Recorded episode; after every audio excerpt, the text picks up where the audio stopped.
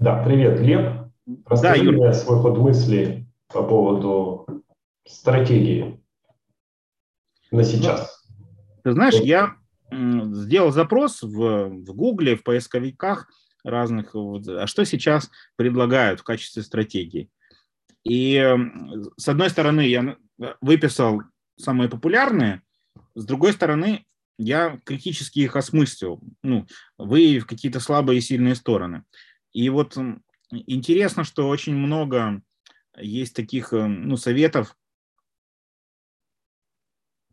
связанных с коучингом, с, связанных с тем, что поверь, поверь в себя и так далее. Вот это меня так резануло, и очень много такого контента, похожего на мусор, потому что я ни разу не сталкивался в своей практике, а я делаю офисы достаточно многим компаниям, я никогда не видел, чтобы коучинг и менторство э, было включено вот у тех, кто действительно на рынке участвует. Мне кажется, что сейчас такой процесс, когда э, люди в переходных э, э, состояниях, и они становятся жертвой жертвы. Ну, вот это меня резануло, с одной стороны. С другой стороны, те советы, которые дают даже такие вот как э, издания, как Forbes, они очень часто уходят от ландшафта. И совет, который может работать в США, он не будет работать где-нибудь там в, в Москве, в Украине или где-нибудь в Казахстане. То есть нет учета ландшафта. И очень много профессоров и школ MBA вот, они тоже советуют достаточно универсальных, универсальные методы, которые ну, не учитывают вот эту составляющую ландшафтную. Это то, что есть в нашем подходе. У нас в, в органическом маркетинге понимание ценностей понимание ландшафта является основополагающими для, выстроения, для построения потока продаж. И вот, вот этой ландшафтной составляющей я тоже нигде не нашел. Я очень много видел а, примеров и предложений построения систем, Высоцкий консалтинг и же с ними, когда э, мне кажется, что это тоже ответ на, на, на боль клиента, на боль собственника скорее, уйти от операционки. Но в результате им предлагаются э, старые схемы, которые очень жесткие и которые не работают ну, вот в практике, я тоже жесткие структуры сейчас, когда в agile и более гибкие процессы происходят в, в организации, э, процесс, в организации там, создания ценности. Вот э, мне кажется, что это те иррациональные предпосылки, э, которых, вот если их убрать, иррациональные предпосылки, то и человеку, может, и не нужна стратегия в этом плане. То есть, если он видит отчетливо ценность и своего покупателя, то все органично может сложиться и без стратегии. И получается, что в какой-то мере ну, очень много суррогатов, и, грубо говоря, если человек уберет вот эти вот активные предложения, построение даже SRM-систем или построение каких-то автоматизаций, да, которые часто только фиксируют вывихи. Потому что если у тебя не выстроены процессы, и ты их автоматизируешь, такое ощущение, что ты попадаешь в клинику без диагностики, и тебя растаскивают то на операционный стол, кто, э, значит, на какую-то э, терапию, кто там еще что-то. У тебя еще там ноги не срослись, а тебя уже там начинают э, учить ходить и так далее. То есть вот попадаешь в пространство без диагностики. И диагностика... Знаешь, да. что перебиваю, вот просто хочу вот так тоже со своего корабля сказать тебе что ну, ты же искал информацию в интернете, да, и э, интернет выдает тебе ну, то, на что как бы интернетом, Google или где-то искал, обратил внимание прежде всего. Там первые топ-10 каких-то запросов. И э, это раз. И ну, второе, то, что важное, это, скорее всего, некий первый слой, такой поверхностный назовем. Ну, не хочу сказать поверхностный, но это некий слой, как э, сейчас тоже ну, реагирует, э, то есть какой ландшафт и как реагирует на это э, рынок. То есть если есть спрос на коучей да, и на менторов, ну, значит, они появляются. Это нормально. Да? Ты же говоришь о том, что по большому счету, используя там подход органический маркетинг, то есть используя более глубинный смысл, да, не какой-то поверхностный, да, и более глубинный смысл, Возможно, в итоге получается, что стратегия-то и не нужна. Да? Поэтому хороший э, некий такой антипример, по, когда по запросу там стратегия 2021 развития бизнеса, стратегия развития бизнеса в 2021 году, там лучшая стратегия бизнеса, может появляться вариант э, слова, что вам стратегия-то и не нужна. Просто используйте органический маркетинг. В принципе, ну, в этом есть что-то, ну не что, в этом есть тоже там суть. Все то, что, о чем вот мы там используем слово стратегия, да, или там инструменты какие-то, это же тоже реагирование на рынок и то, что есть на рынке. То, что сейчас очень популярна автоматизация, то ну, все побежали туда. Там есть деньги. А деньги где? У инвесторов. Денег сейчас очень много в мире, очень большая денежная масса. Их инвесторы распределяют, чтобы увеличить еще денежную массу. Да, ну ты правильно говоришь, но тут надо тогда э, расшифровать, а что такое органический маркетинг, потому что нашим двигателем являются адвокаты, адвокаты бренда, вернее, ну, те люди, которые действительно использовали тот продукт, который мы продвигаем, да, и они становятся той реактивной силой, которая вытягивает через воронку продаж э, э, ту услугу или тот продукт да, из сырья, создавая конечный результат. И вот э, получается, что в отличие от э, того, что мы начали, здесь как раз фокус именно на, на адвокатстве, на том, что Эм, человек получает практическую пользу, что его жизнь в конкретном ландшафте меняется к позитиву. Да? И вот да, действительно огромное количество сейчас э, там, денег, которые там, может быть, скупают какие-то IPO, компании, вышедшие на IPO, и которые даже не приносят никакой пользы, да, просто они вышли на IPO и гребут. Или, например, в архитектуре мы видим то, что очень много домов, которые там без проекта покупают, потому что они уже там являются какими-то квадратными квадратными метрами. Но это не все не доведено до адвокатства. То есть это все потом выльется в проблемную застройку или в продукты, которые никому не нужны. И кто, это, знаешь, это как пирамида. Тот, кто последний, окажется в дураках. То есть да, сейчас можно купить недвижимость э, на, на половину, половину стоимости и дешевые деньги превратить через полгода или через год эм, в, в большую массу. Да? Но в том случае, если ты не продашь эту недвижимость через год или через два, ты будешь владеть э, сомнительной площадью перед которой будет некрасивый вид реки, а еще один такой же дом, или где все будет отвалиться и, не дай бог, еще и падать, э, перекрытие и так далее. Таких случаев тоже достаточно много. Но в бизнесе происходят похожие вещи. Огромная масса людей и огромная масса, скажем, как бы каких-то полуфабрикатов, да, вот сейчас предлагают менторство для коучей, э, коучи для менторов, да, то есть сами эти структуры начинают сами себя питать, потому что там есть деньги.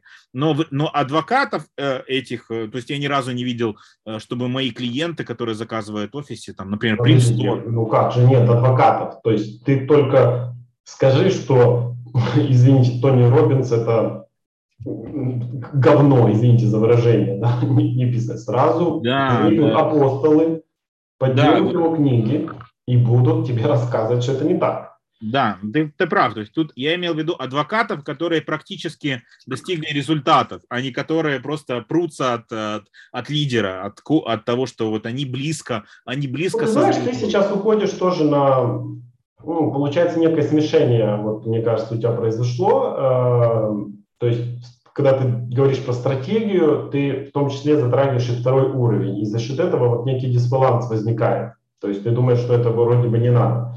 Ну, есть на самом деле и примеры людей известных, которые тоже там, были на Тони Робинсоне или там уважают его как минимум за то, что он двигает и других людей, и их в том числе, то есть дает доп. мотивацию.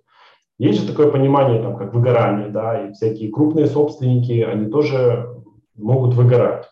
И коуч в этом случае, ментор, он выступает в том числе и терапевтом, который помогает э, выкарабкаться.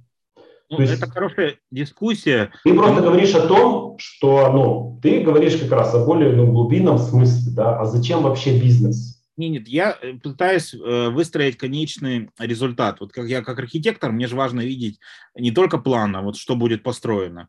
И если люди, ну, как бы план они купили, и с этого началась их там другая жизнь, да, вот они начали друг к другу относиться по друг другу, решили, где будет стиралка, где там будет кроватка стоять детская, то да, у них все может быть замечательно, даже не построив дом. Я говорю о том, что э, значит, очень редко вот эти процессы с коучингом и с менторством приносят практический результат. А то, что они являются очень хорошим стимулом для сдвига с мертвой точки, ну, инфобиз, да, он является таким, на мой взгляд, суррогатом, который людям помогает ну, но очень многие дают последнее, чтобы там... То есть это, наверное, дискуссия, может быть, не на сегодняшнюю тему, но, в общем, я вижу больше негатива, потому что даже если мы рассмотрим в, в менторстве то, или в коучинге, то человеку навязывается картина мира ментора или коуча. И пока он рядом, пока он ходит, то он двигается на этой энергии. Но потом, рано или поздно, когда кончаются деньги, то он становится ненужным. И, ну, бывают случаи, когда это происходит долго, или бывают случаи, что действительно этот сдвиг с мертвой точки приносит, приносит какой-то практический результат, но в общей массе это скорее ошибка выжившего. То есть э, я ни разу не встречал бизнесов, которые выросли э, с помощью, где, с помощью коучей или менторства из своей практики. То есть мне кажется, что системно здесь э, скорее это реакция на то, что рынок сейчас испытывает потребность в изменении курса, в изменении вот этого а, а, стратегии Страуса, когда голова в песок и ждут бывшего. И в этом плане, да, им, может быть, человеку э, проще делегировать на кого-то и с мертвой точки сдвинуться. В этом есть позитив. Но э, достигнет ли тут результата вот этот сдвиг? Ну, наверное, хорошо, это знаешь, как э, хорошо, когда человек критическим мышлением руководствуется, и как только он видит, что нету, что король голый, но он уже начал двигаться. Вот в этом позитив, что он начинает сам думать и принимать решения. Если это происходит, в этом есть большой плюс инфобиза, потому что человек с мертвой точки все-таки а, срывается, вытаскивает голосу, голову из песка и принимает, начинает принимать какие-то активные действия. В этом есть позитив.